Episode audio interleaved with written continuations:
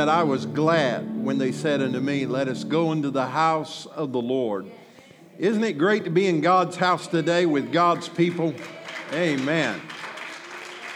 Amen. It's good to see you. If you're visiting with us this morning, we want to welcome you to Spirit Life. We want you to feel at home today. You say, Why do you worship the Lord so exuberantly the way that you do? It's a little noisier than what I'm used to. It's a little more active than what you're used than I, what I'm used to. And all I can tell you is, is that when you've experienced in your life what we have, amen, you just can't keep silent. You've got to worship the Lord. The scripture says, Clap your hands, all you people, and to shout unto God with a voice of, of triumph. Talks about the musicians using the drums and the cymbals and making a loud noise. Every now and then we break out in a, in a little two step around here because we we, we are desperately in love with Jesus Christ. Amen. He has saved us from our sin, and we're delighted that we can worship Him in such freedom. So, thank you for coming and being with us today. We're honored that you would uh, choose to worship with us. There are so many wonderful churches in, in Louisville uh, that you could have chosen, but to be here today is a delight and an honor for us. If you are visiting and this is your first time, if you don't mind, just reach in front of you in the seat, and there's a visitor's card, a connection card. If you'd fill that out and give us a little information about who you are and where you come from, we would, we would dearly love to just thank you for your coming today. And if you'll take that card and take it to the very back, to the information desk, they have a very special guest, uh, gift that they'd like to give you today. It is a never before eaten Hershey bar. Nobody has ever bitten on it, never licked on it. It's not used candy, it's brand spanking new. And we'd like to bless you with that today. So, again, thank you for being here. Not this morning, Linda. Thank you, though. this, this coming week, as you know, is camp meeting. Uh, uh, for those of you who've been around the Church of God, for a long period of time, you know that each year we have a gathering of all of the churches within the state of um, Kentucky. And we're going to meet together this week in Lexington at the campground. And we are encouraging you. I realize that it'd be very difficult for you to get there every night this week, but we're trying to make an effort to get as many people from Spirit Life over to the campground this Wednesday night. Our very special guest for the night is Dr. Tim Hill, who was with us here at Spirit Life a couple of weeks ago. Um, many of you know him. He's been in the Church of God for many years. Let me tell you, there's not a better communicator in the Church of God than Tim Hill. He is a wonderful preacher, a terrific singer, and he is going to be our guest Wednesday night. Now, we're going to meet, a few of us are going to meet at Cracker Barrel at 5 p.m. Is that correct? 5 p.m. Uh, at the Versailles exit. So, if you're going to meet us at Cracker Barrel, we need to know who you are so that we know how many seats to save. There's a sign up sheet right back at the guest desk, and we need for you to sign up today because if you don't sign up, we won't know to save you a seat. But if you could meet us there, now listen very carefully. There's road construction on I 64 and it's very heavy. But there is a way around. For every temptation, there is a way of escape, right? That's what the Bible says. So if you'll get off at the Simpsonville exit and turn left and go down to Route 60 and go about five miles down on Route 60 and then get back out on 64 and go towards Lexington, you will miss the road construction entirely. It wouldn't hurt for you to start a few minutes earlier than you normally would because of that. Uh, but we're expecting to have a wonderful time this Wednesday night in Lexington uh, at 5 o'clock at the Cracker Barrel, and then church begins at 7. If you can't make Cracker Barrel, uh, then come on over to the campground. And uh, the way you get there is get off on the Versailles exit, go until you can't go any further. It will dead end. Turn left, go past the airport and just over on the right hand side past the airport, uh, then you will see the Church of God campground there. Come over, we'll all sit together and we'll have a great time. And uh, I promise you, you will not be sorry. You will enjoy the ministry of Tim Hill. So I want to encourage you to be there. Next Sunday is Father's Day.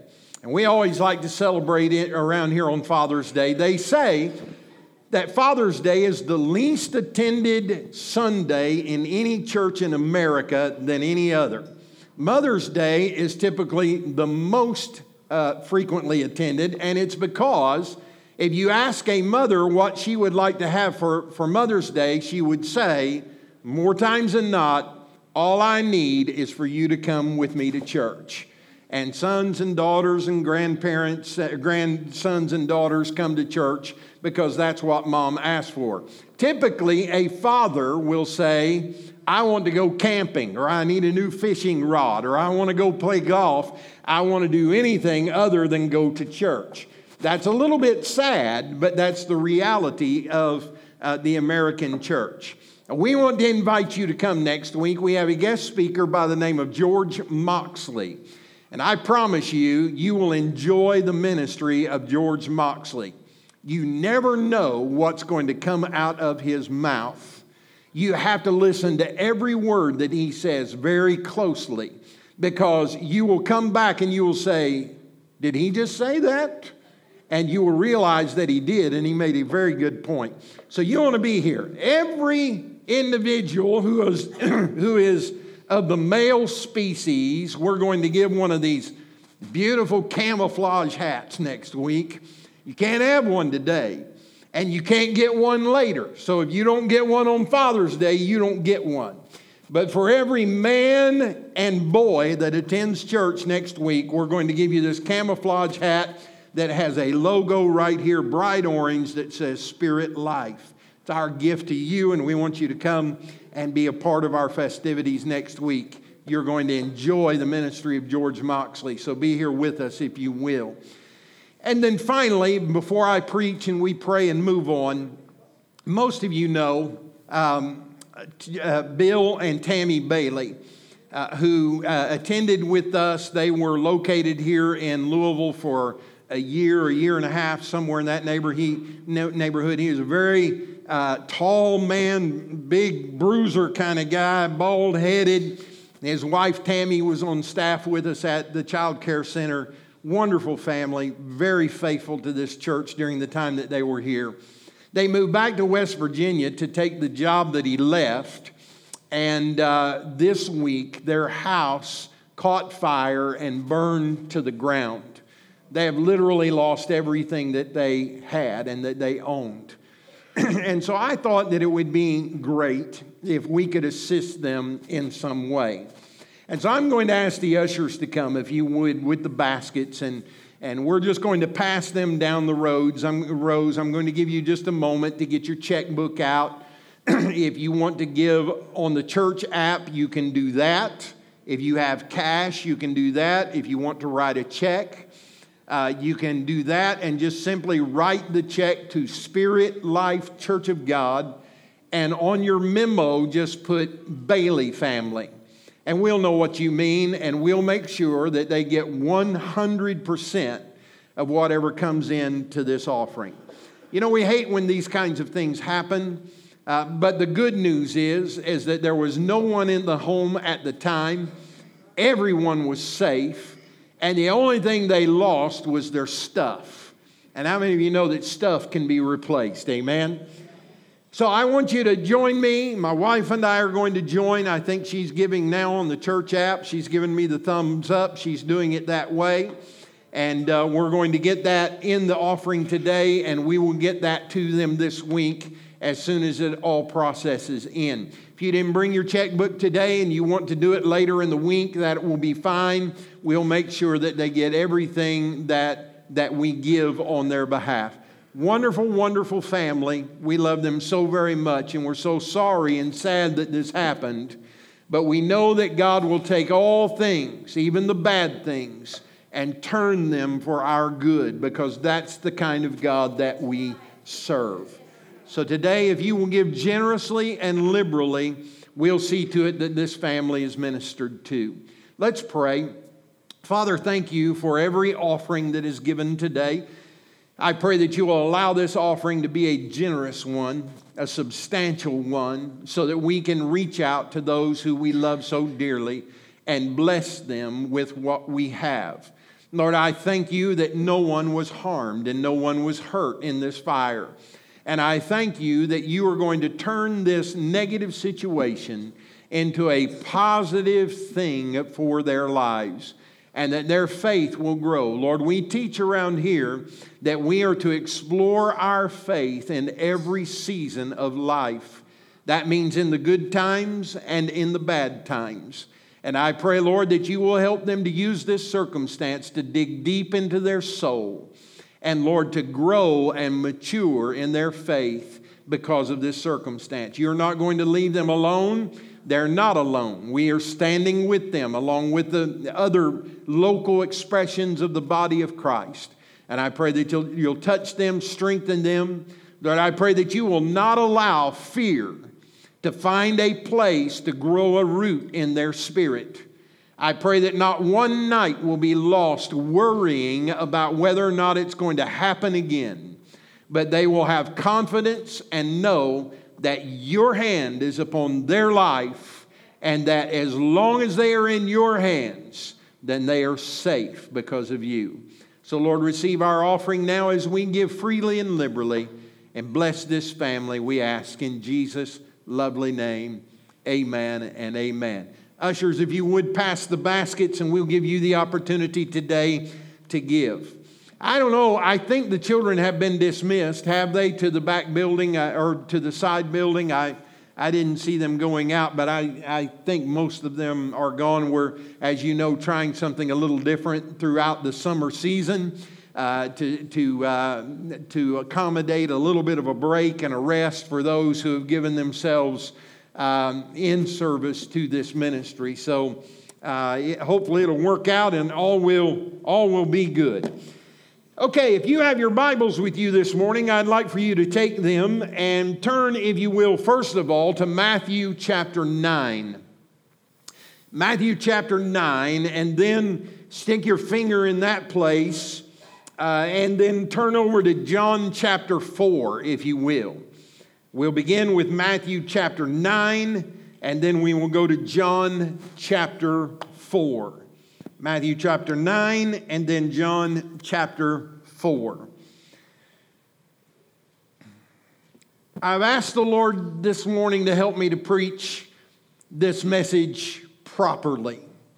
I, I have asked Him to help me to preach effectively. I, have asked Him to help me preach in such a way that it does not sound self serving in any way whatsoever. But I, I have this on my heart and in my spirit today, and I, I honestly, I tried to get out of preaching this. I, I asked the Lord to let me preach something else, and I just kept coming back and kept coming back and kept coming back. And I believe there's a reason for it. And so this morning, I want you to listen carefully, and I want us to allow the word to penetrate deeply into our spirit this morning because we need to be the very best that we can be because of Jesus Christ in these last days. I've entitled this message this morning simply The Harvest. Matthew chapter 9, verses 35 through 38 says, And Jesus went throughout all the cities and villages, teaching in their synagogues and proclaiming the gospel of the kingdom and healing every disease and every affliction. And when he saw the crowds, he had compassion for them because they were harassed and helpless, like sheep without a shepherd. Then he said to his disciples, The harvest is plentiful, but the laborers are few. Therefore, pray earnestly to the Lord of the harvest to send out laborers into his harvest. And then in John chapter 4, verses 31 through 35, it says, Meanwhile, the disciples were urging him, saying, Rabbi, eat something. But he said to them, I have food to eat that you do not know about. So the disciples said to one another, Has anyone brought him something to eat? And Jesus said to them, my food is to do the will of him who sent me and to accomplish his work. Do not say, There are yet four months then comes the harvest. Look, I tell you, lift up your eyes and see that the fields are white for harvest. Father, thank you for your word. I pray that you'll help me to speak effectively today. I pray for those who are listening to me today that their ears, will be turned in a spiritual way to hear the truth of the Word of God. And I pray that at the conclusion of this message, that there will be men and women in this house who will rise to the occasion, who will become dissatisfied with not being involved in reaping the harvest, and that you will cause them to see that they are needed. This local expression of the body of Christ needs them to step up and take their place and utilize their gifts if this church is to succeed. I believe that success is on the horizon for us because men and women are going to stand up and take their place and do what you've called them to do. I ask it in Jesus' name. Amen and amen. You may not know this, but eight years ago this month, there was a church in Louisville, Kentucky that met with the administrative bishop for the Church of God in Kentucky by the name of Keith Ivester. And in that meeting, declared that they wanted to start a new local expression of the body of Christ. There had been some tough times and some hard times that had to be fought through, but there were a group of people here who said, I believe with the Lord's help, that we can be a phoenix church that rises out of the ashes and becomes everything that God intends it to be. Just a few days after that meeting, where a positive vote was given to start what has now become the Spirit Life Church of God, there was a phone call that came to this man and this woman and saying, Would you consider coming and taking the lead role at this congregation. And we accepted and came, and we've been here now eight years, and we're getting ready to begin our, ni- our ninth year together. Can you, can you believe that? It's hard to imagine. I have never been anywhere in my life where the miracles of God have been as evident as they have been in this local body and the last eight years. I cannot believe, even still, some of the things that God has done and the ways that He has resourced us. When I first came to you, I, I didn't really know what the vision would be long term, but I knew what God had spoken into my spirit several months prior to my coming here, and I didn't even know I was coming here. I just know that the Holy Spirit spoke to me very clearly one day in my office and said, The church that you pastor will have these characteristics. They will be a people of purity. They will be a people of prayer. They will be a people who obey the precepts of the Word of God. They will fight their battles and they will win, and they will, become, they will become people of praise and thanksgiving and worship and they will have an influence in the community that will cause people to come to the kingdom of God through salvation. And I'm telling you, for the last eight years, we've been watching that happen. Our church is known now for as a church that has taken a very difficult situation and has repaired our influence in the community. We are known as a congregation of purity a people who are standing clean before God. We have answered the call to prayer. Many of you don't know this, but we've got a prayer team that every service, anytime that we meet, be it Wednesday night or Sunday morning, there's a group of people and a team of people that meet together and they intercede on behalf of Louisville, our community, the world, the global ministries that we're involved with, with you individually and the needs that you have. If you have a need in your life, this team prays every week. Uh, just, just under a year ago, Governor Matt Bevin called for the churches in Louisville to begin praying and prayer walking on the west end of Louisville. Many churches refused to be involved in that, but our church decided that God had called us to do that.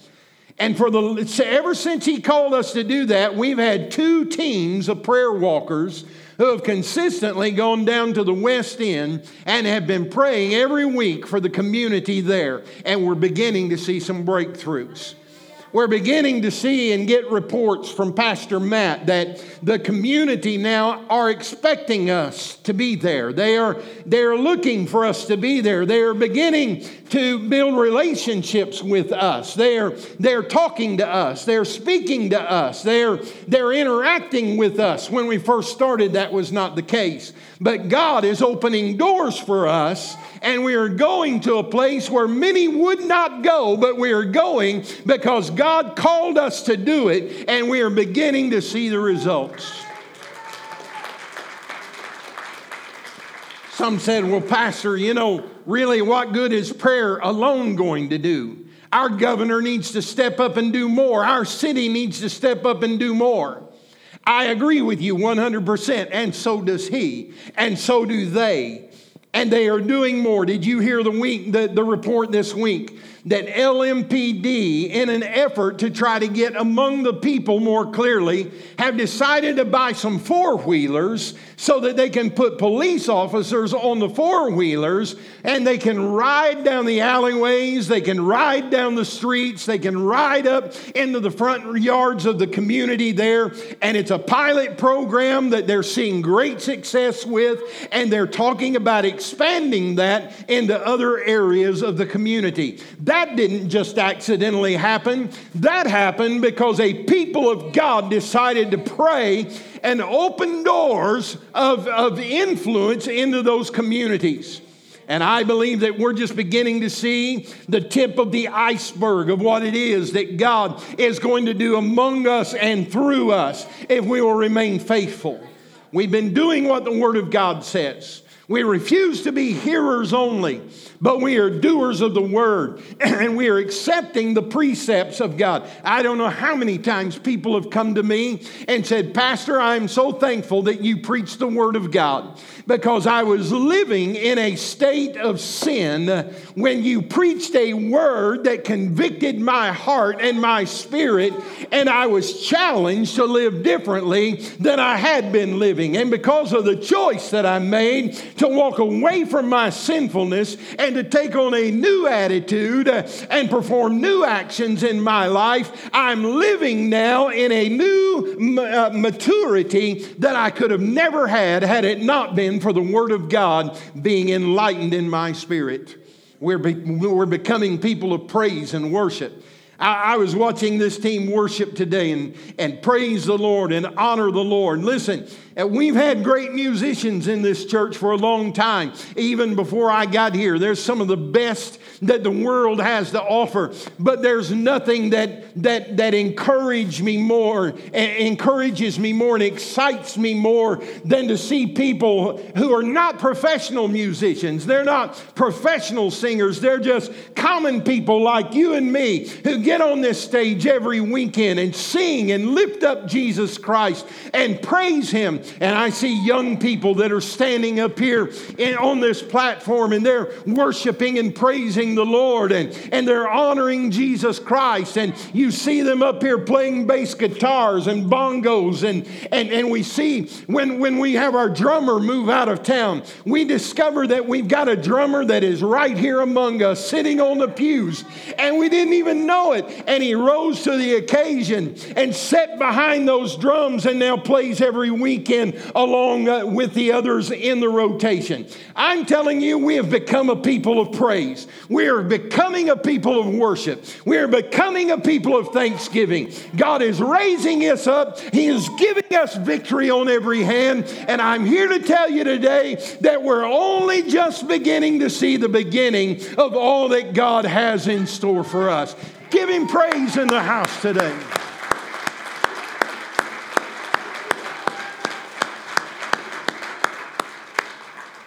But I also told you there would come a season and a time when God would open up doors of influence so that we could reach people, so that we could reach them in their pain and in their hurt and in their discouragement. And I would like to suggest to you today that I believe in my spirit that we are entering that phase. We've already been in it. Many of you don't know, but we have a child care center over here that was started not as a business, but as a ministry. We wanted to reach our community, and therefore, every individual, every family that comes in and wants to be a part of this child care, they're told right up front, We'd love to have your child here, but you need to know we're going to teach them about Jesus. We're not going to tell them about Joseph Smith. We're not going to tell them about Hare Krishna. We're not going to tell them about Muhammad, but we are going to, without any doubt, lift up and teach Jesus Christ. And Monday through Friday, every day of the week, I walk up and down these hallways hearing young kids singing, Jesus loves me. This I know for the Bible, and Miss Carolyn and Miss Kate and Miss Amy and all the others have told me so. I'm telling you, we've entered into a season of great influence. In just a couple of months, with the Lord's help, we're going to open up Spirit Life Christian Academy and we're going to tell them about Jesus Christ and we're going to tell them about who He is. And we're not backing down. We're not going to de- let the devil keep us from doing what God has called us to do. He has raised us up, He has resourced us to do what only we can do.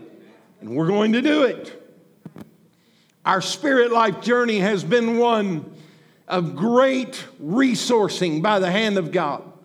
We are here today because God has refused to let this church die. He has sent people our way to raise us up to another level and a higher level. And I'm telling you, the future is bright. But with that said, there comes a time when we have to do some things a little bit differently. God doesn't just automatically do things, He requires His people to cooperate with the process. I, you may remember the Israelites when they were set free from the bondage uh, of Egypt and they, they came up against the Red Sea. Up to that point, God had always fed them every day. He had a cloud in the sky and, and, and he, he, he, he walked with them and he was at, but when, when, when they walked across that Red Sea and got on the other side, they had to help God, have God's help but they entered into a new season. They no, no longer ate manna every day, they had to harvest the fruit of the field. They had to start participating. And let me tell you, I believe in my spirit that that's where we are. That God has opened great doors, but it's going to require a greater time of sacrifice and, and, and, and participating in what God has for us. So there are some things that we're going to need. I want to suggest three to you today. The first thing is that we need eyes to see. Jesus said, Look at the fields. In other words, what he was saying is, is that we need to refocus our eyes from where they are now to where they need to be. We need to look differently than we've ever looked before. I recently heard a young minister make this comment and it impacted me. He asked this question. He said, Has the Christian church traded its windows for mirrors? Let me say that again. Has the Christian church traded his windows, its windows, for mirrors? In other words, are we looking more at ourselves than we are looking at the windows that will give us a fresh perspective? Here's the point he was trying to make. The modern day church has become very selfish in its efforts. We're more concerned about ourselves than we are the harvest that needs us. We get more concerned about our programming and our finances and the things that maintain and sustain a church than we do getting out among the people and loving them and caring about them and providing for them what they have need of. I read an article the other day that said that one of the reasons that we're seeing so many auto accidents in the city is because the younger generation simply does not know that the rear view mirror is a safety feature. That it is to be, it is to be uh, directed out the back window so that you can see when cars are approaching and avoid an accident. More and more young people are making the choice to focus the mirror on themselves so that they can see whether or not they look happy, so that they can see whether or not their hair needs to be fixed, so that they can see whether or not their eye makeup is on just as it should be, or their, their uh, lipstick is on the way that it should be. And every time that they pull up to a stoplight, now they don't have to bring the mirror over so that they can see it because they made a decision that I'm going to leave the mirror pointed at me so that I can always make sure that I look the way that I should. Have you ever noticed how many selfies are taken inside a vehicle? Have you ever noticed how many texts are sent from inside a vehicle?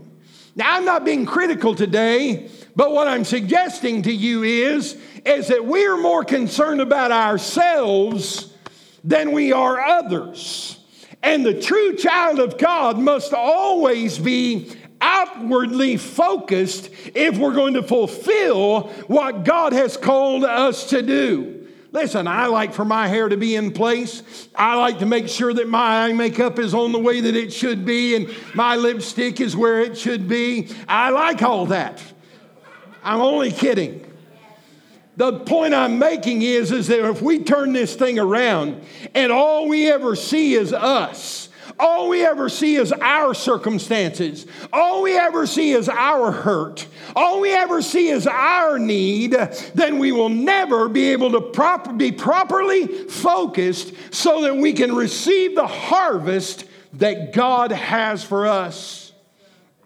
There was a French born Quaker minister by the name of Stephen Grellet. He lived in the 1800s and he lived in a part of the country where there were a lot of um, uh, woodcutters and, and, and, uh, and they were, they were bringing the forests and cutting them and preparing the wood and bringing them into the, the lumber yards and thing of, things of that nature. And they lived in these, these encampments on, in, in the backwoods of, of the nation. And one day, this Quaker minister was praying and he felt in his spirit, the Lord spoke to him and he said, Preach. And he said, Well, what are you saying, Lord? I do that all the time. I do it every day. I do it in the midst of the congregations that I visit. And he said, Preach. And he said, Well, Lord, where would you have me preach? Where would you have me to take the message? And he said, I want you to take it to the woodcutters. And I want you to go into those camps and preach. And so, so he said to the Lord, He said, Lord, there are hundreds of these encampments. How would I know which one to go to?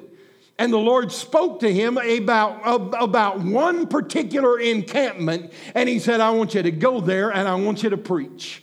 So he saddled up his mule and he started heading in the direction of that encampment. And when he got there two or three days later, he went in and he discovered that it had been abandoned. There was no one there. The woodcutters who had been there had gone on. They had moved on to another part. And so he thought, well, I must have misheard the Lord. I must have gotten the wrong message from him. I must have failed. And he got his uh, donkey turned around and he is getting ready to go outside of the encampment. And the Holy Spirit said, Preach. And he said, I don't know what it is you're wanting me to do, Lord. I know you're up to something, though. I know I can feel in my spirit that you're doing something, and so I'm going to preach. And he got down off of his donkey and he went inside the largest building that was there where they would have eaten. And he goes up to one side and he stands up there and he begins to preach the gospel of Jesus Christ. There was not a soul in the building, there was not a person in the town as far as he knew. And he preached, and when he got done preaching, the Lord said, Give an altar call.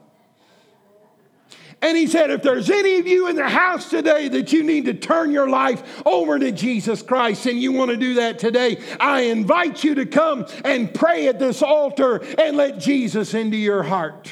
Obviously, no one came. He felt like a failure. He felt like a fool. He felt like that he had been involved in something that was just a waste of time. He went outside, he got himself back on his donkey, and he went home. About four or five years later, Mr. Grellet was preaching in a conference. There were hundreds of people there, and he was preaching a gospel message. And when church was over, this great big man came up to him and he said, You are the man. And he said, What are you talking about? He said, Do you remember about four or five years ago that you rode in on a donkey into, a, into an encampment and you went into the mess hall and you preached? He said, I was there that day. He said, I was too afraid to come into the building. I didn't know what you were doing. I had no understanding about the message that you were preaching. I stayed outside and I looked through the cracks of the building and I watched you preach and I heard every word you said about this Savior named Jesus. And when you gave the altar call, I fell on my face before Him on the outside of that building and I gave my life to Jesus Christ. He said, I've been preaching the same message that you preached ever since that time. He would said, I went back to the camp and I told everybody about it. He said, I told them what you said, and, I, uh, and I got me a Bible and I started becoming the man that God had wanted me to be. And he said, three of my buddies got saved. They started preaching. And said, the four of us started preaching to all of these lumberjacks. And he said, The last I counted, I want you to know that over 1,000 lumberjacks have given their hearts to Jesus Christ, all because of a message that you preached in an encampment where you thought no one was. Let me tell you today if God has called you, uh, you better respond to the voice of the Lord in your life because you have been empowered to do what He has called you to do. I know people who wouldn't preach at all if they didn't have a crowd of a thousand.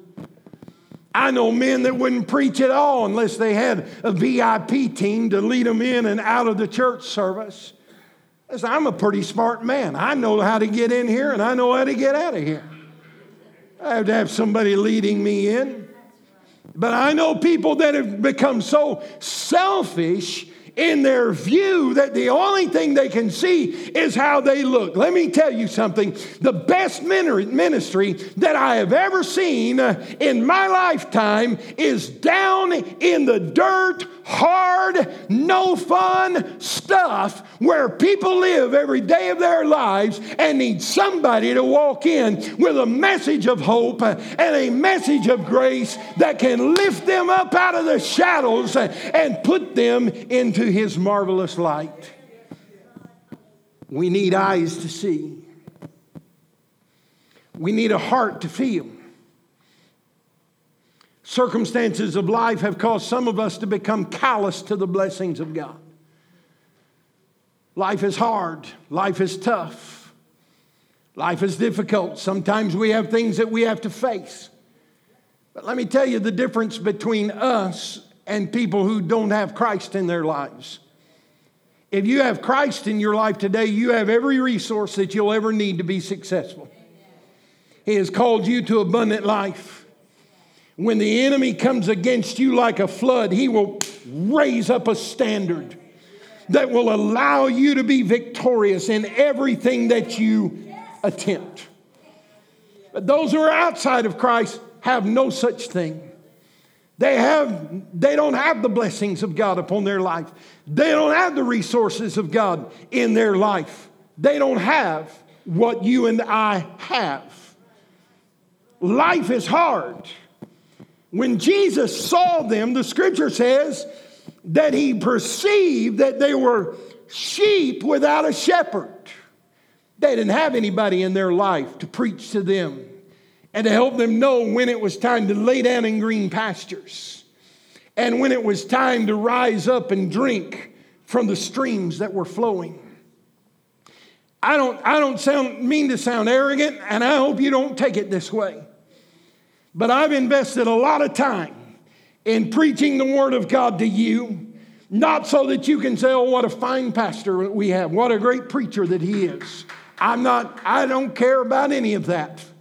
What I do care about is that you eat the Word of God and that you bring it into your spirit and apply it in such a way that it causes you to live in a plane like you've never lived in before. That's what I care about.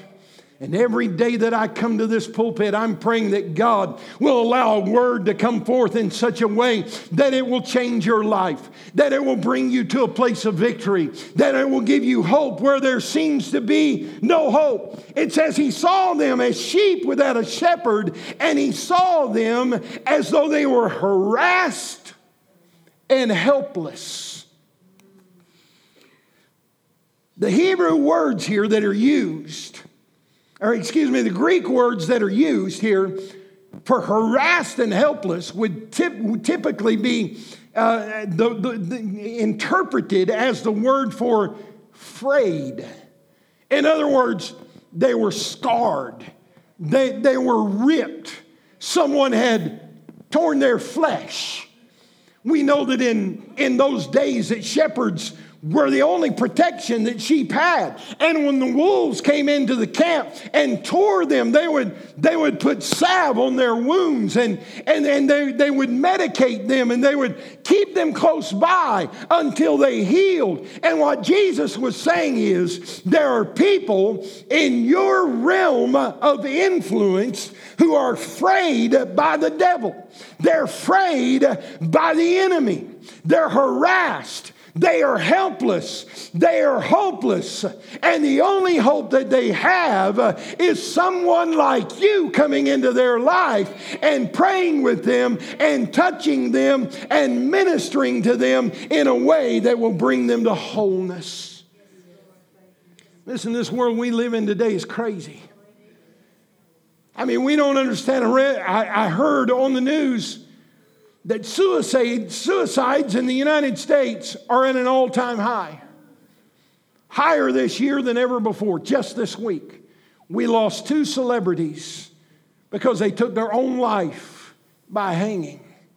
Kate Spade, many of you know who she is, had more money than she'd ever know what to do with. She was known all around the world for her designs and for her purses. And then just a couple of days ago, Anthony Bourdain hung himself in a hotel. A man who had more money than he would ever use in a lifetime. A man who had celebrity status. A man who was able to travel the world at any time. And yet he looked at his life and he saw something missing. He said, Well, maybe, maybe it was just simply mental illness. Well, let me tell you something about that. I believe that, that we do have a situation where our society needs to take a new look at mental illness. We, we need to uncover what needs to be uncovered about that. We need to help people who deal every day of their life with different forms of mental illness. And the church should not be pointing their fingers at them and calling them failures. Instead, the church should be wrapping their arms of love around them and asking, How can we help? I've noticed that you haven't been feeling good, that you haven't been acting the way that you normally do. Is there anything that I can pray with you about? You see, we're almost ashamed to ask anyone if they're struggling. Listen, church, if there's something we can do to help them, then we need to be willing uh, to let God use us even in the midst of those who may be struggling with mental illness. So we need a heart to feel. And then, thirdly, we need hands to work. Come help me if you will. The harvest is ripe. Now, the word that Jesus uses here to describe the ripe harvest is a word that indicates that it is ready now. Right now. Don't, don't wait. He said, hey, you would say in the natural realm, four months, and then comes the harvest. He said, I want you to look at the harvest right now and see that it is ripe. It is ready. Let me tell you, because of what Jesus has done, the, the harvest will be perpetually ripe. There will never be a season now where it will not be time for us to reap the harvest. God wants us involved. God wants us to reap what has been sown. What's the purpose of sowing if we don't reap? What would be the purpose of God raising up this church and restoring this church and healing this church if He does not have a purpose for us? There would be no reason. But let me tell you, there is a reason. God wants us in the harvest, and He wants us to see it as something that needs to be harvested right now. But he uses another word. He says, not only is it ripe, he said, but it's white. Uh, oh, that's an interesting word. I grew up in a farming community and I heard that a lot while I was growing up. Because you see, when a harvest turns white, it means that it, if it is not harvested immediately, that the fruit will be, begin to disengage from the vine and will fall to the ground and rot and won't be good for anything but fodder. When Jesus said the harvest is white, he's saying there's no time to wait. It is urgent. Now is the time to reap the harvest because it's white. And if we don't get to it now, the fruit is going to release from the vine and death will ensue. Listen, our city needs us to be strong. Our community needs us to be effective.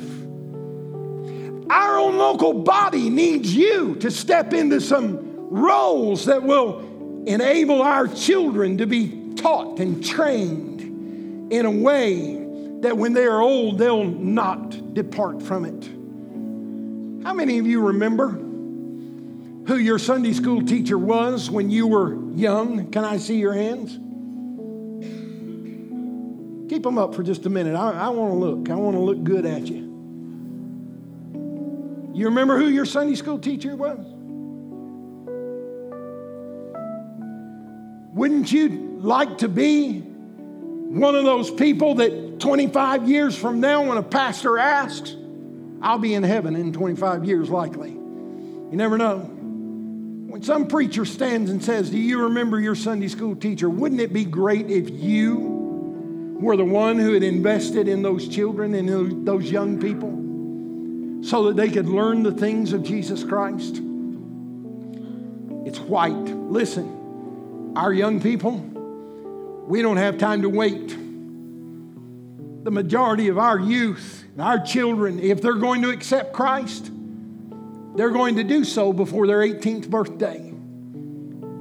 After the 18th birthday, the chances of them accepting Christ go way down. I'm telling you, we don't have time to waste. We have to be teaching these children about who Jesus is, not just in the child care, but those children who attend this church and call this church home. We don't have time to play with their souls. We need laborers, we need harvesters. I want to close with this illustration. How many of you like watermelon? Can I see your hands? Somebody told me the other day, said, Pastor, would you please stop preaching about food?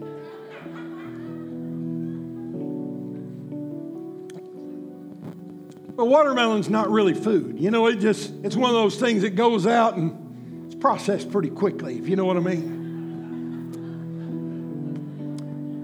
How many of you remember the old fashioned, honest to goodness, homegrown watermelons that had those big black seeds in them that you had to eat and then you had to spit them out?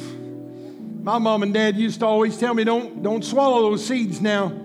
Grow a watermelon in your stomach and vines will start growing out your ear. How many of your parents ever told you that lie?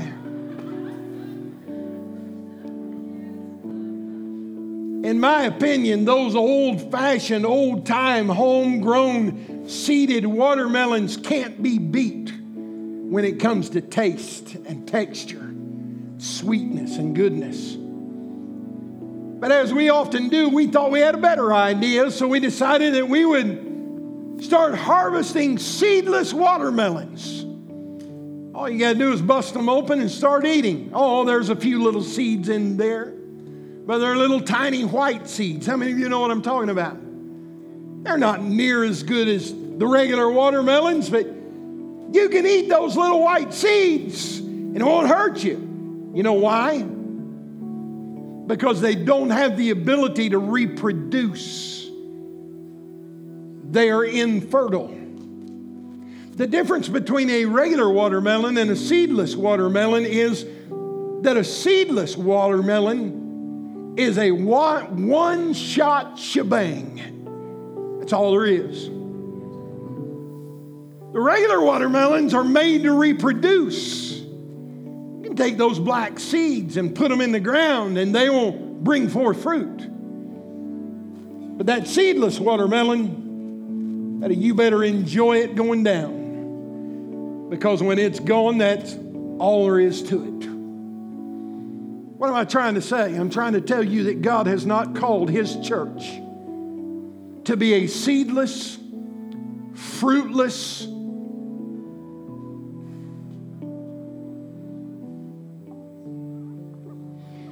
He didn't call us to not reproduce.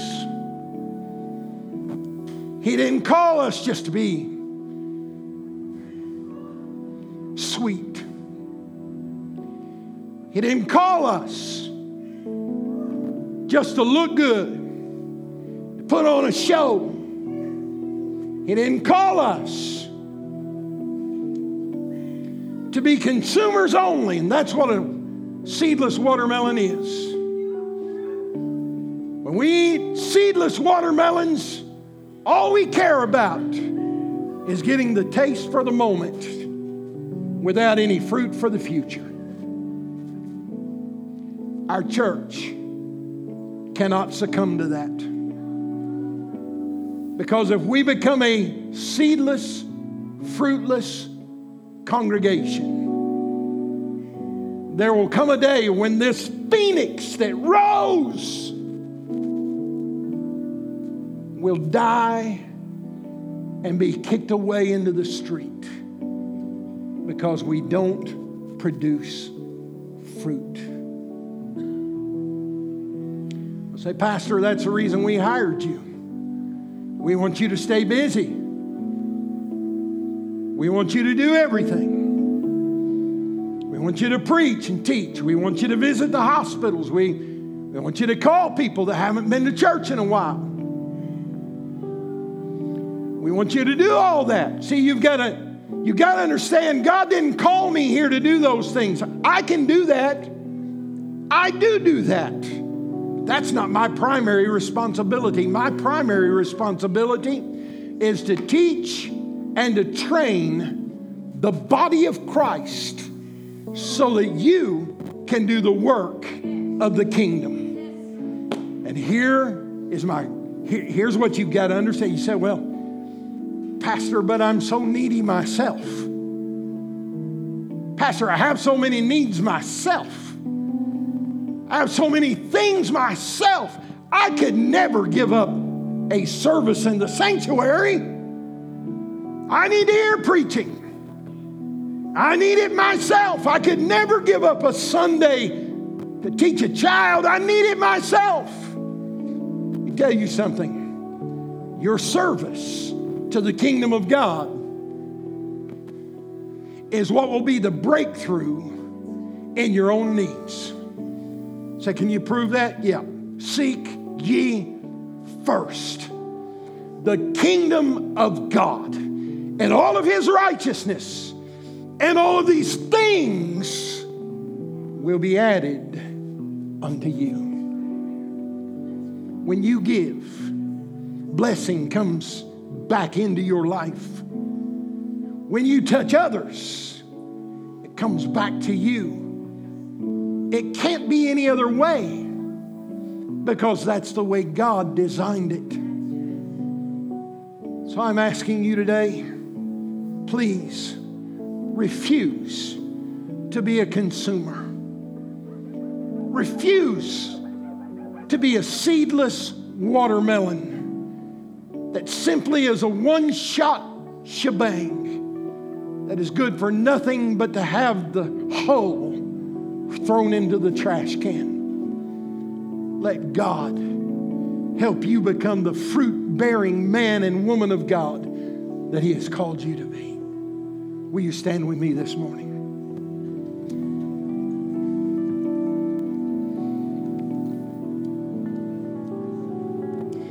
You know what struck me about what Jesus said? And I hope that I've been able to say it in such a way that you won't go home today and, well, well, Pastor was in one of his moods today. You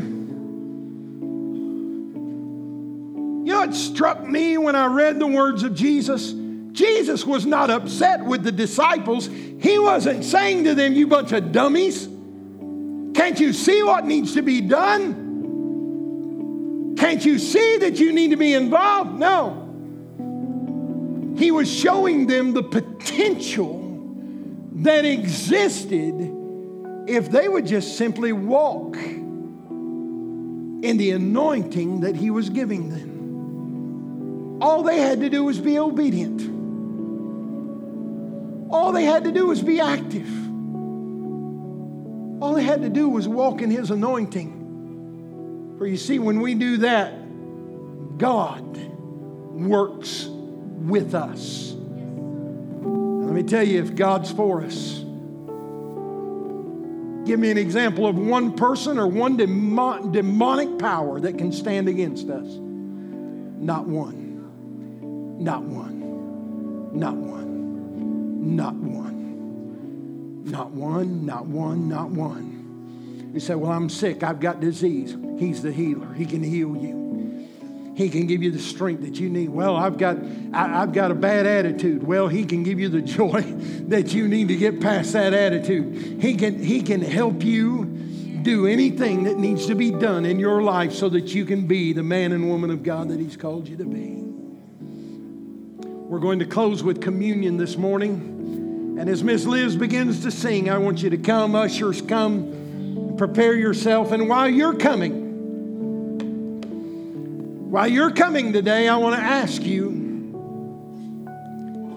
if you'll join me over the next few weeks in praying to the Lord of the harvest that He will send forth laborers in the field. That's what He said, do. You know that, right? You saw that today in the scripture. The harvest is ripe, it's white, it's ready. Pray ye, therefore, to the Lord of the harvest that he might send laborers into the field. And here's what I want you to do I want you to ask the Lord to send laborers. I want you to say, Lord, I want you to cause people to move into Louisville that need a good church home people who are anointed by your hand. God, I'm asking you to bring people who know how to minister to children. I'm praying that you'll bring musicians, prayer warriors. I pray that you'll bring people with thick wallets and they don't mind giving because they've been called. God, we need laborers. We need help for this next phase. God, we're not giving up. We're not turning back. We're not turning around. You didn't raise up us up out of the ashes so that we could just be mediocre. No, no, no. You called us up to reap the harvest that He has for us to reap. And I want you to pray for God to send harbor, uh, harvesters, laborers into this local expression of the body of Christ. And you know what I believe is going to happen? I believe while you're praying for God to send others, it's going to rise up in you and you're going to say, Well, why don't I just do it? I'm tempted. I, am not, I'm, I'm available. I'm not doing anything. I'm called. I'm anointed. I have the ability. God send others. But while you send others, I'm going to get started myself doing what needs to be done in the kingdom of God.